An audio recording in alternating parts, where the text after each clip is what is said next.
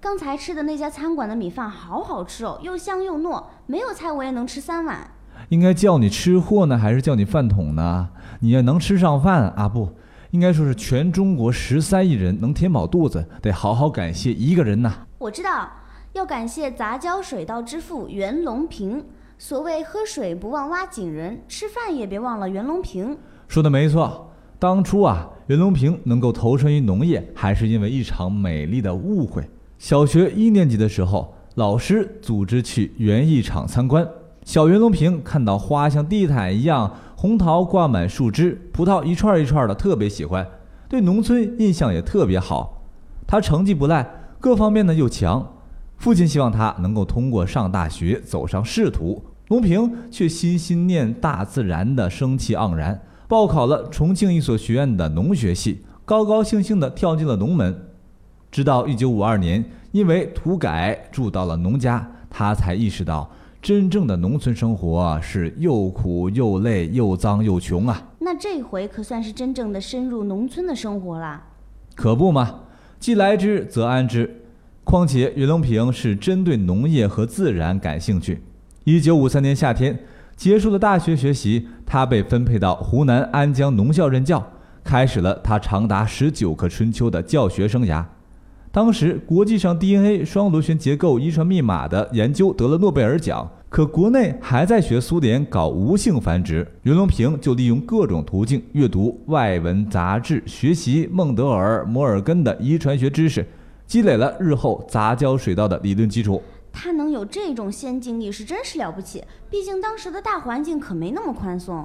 是啊，五八年全国大饥荒，袁隆平亲眼在路边见到饿死的人不下五个，他自己也挨饿，也就铁了心，一定要解决粮食增产问题。根据对遗传学的认识，以及试验田植株的仔细观察和统计分析等，他充分证明水稻存在着明显的杂交优势现象，并且更加坚定了自己研究杂交水稻的想法。面对这个世界难题，他却表示：“外国没有搞成功的，中国人不一定就不能成功。”哎，不得不说，有时候人只有遇到了悲伤的事情，才能激发出无限的斗志和灵感。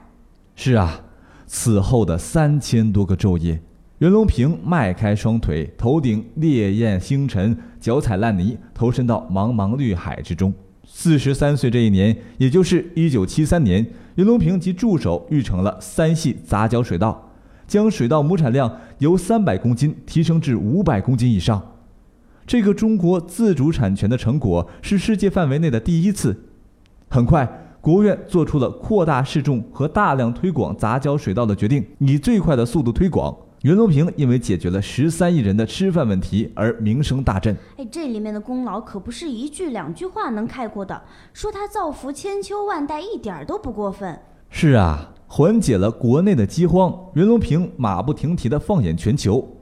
八十年代初，袁隆平大胆提出了杂交水稻高产育种的课题，试图解决全世界的饥饿问题。凭借丰富的想象、敏锐的直觉和大胆的创造精神。八七年，他提出了杂交水稻育种的战略设想。接着，杂交水稻在世界各国试验试种。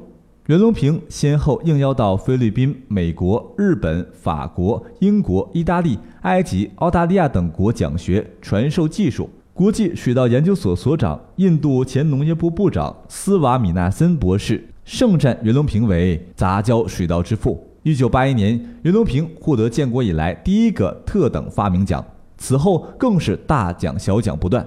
这种人才肯定争着抢着要颁奖呀！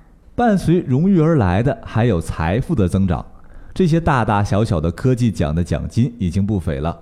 此外，早在九九年，专业资产评估事务就表示，仅袁隆平这个品牌市值就达到了一千零八点九亿元。零零年，中国第一支以科学家名字命名的股票——隆平高科上市，袁隆平本人持有二百五十万股，身价更是了得呀！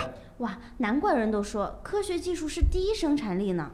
令人惊讶的是，身家亿万的袁隆平却只买了一辆五万多的吉利熊猫，而这辆汽车的主要功能不过是供他开车去离家一点五公里外的稻田查看水稻。在身价这件事上，袁隆平他是相当的清醒。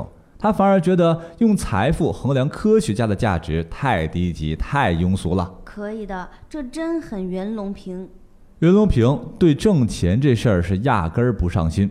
他每个月领六千块钱的工资，穿十五块钱的衬衫，一百二的鞋子。没过多久，他就把隆平高科的董事辞了，埋头搞他的科研。我想起他评价自己的那句：“我就是个过路财神。”对呀。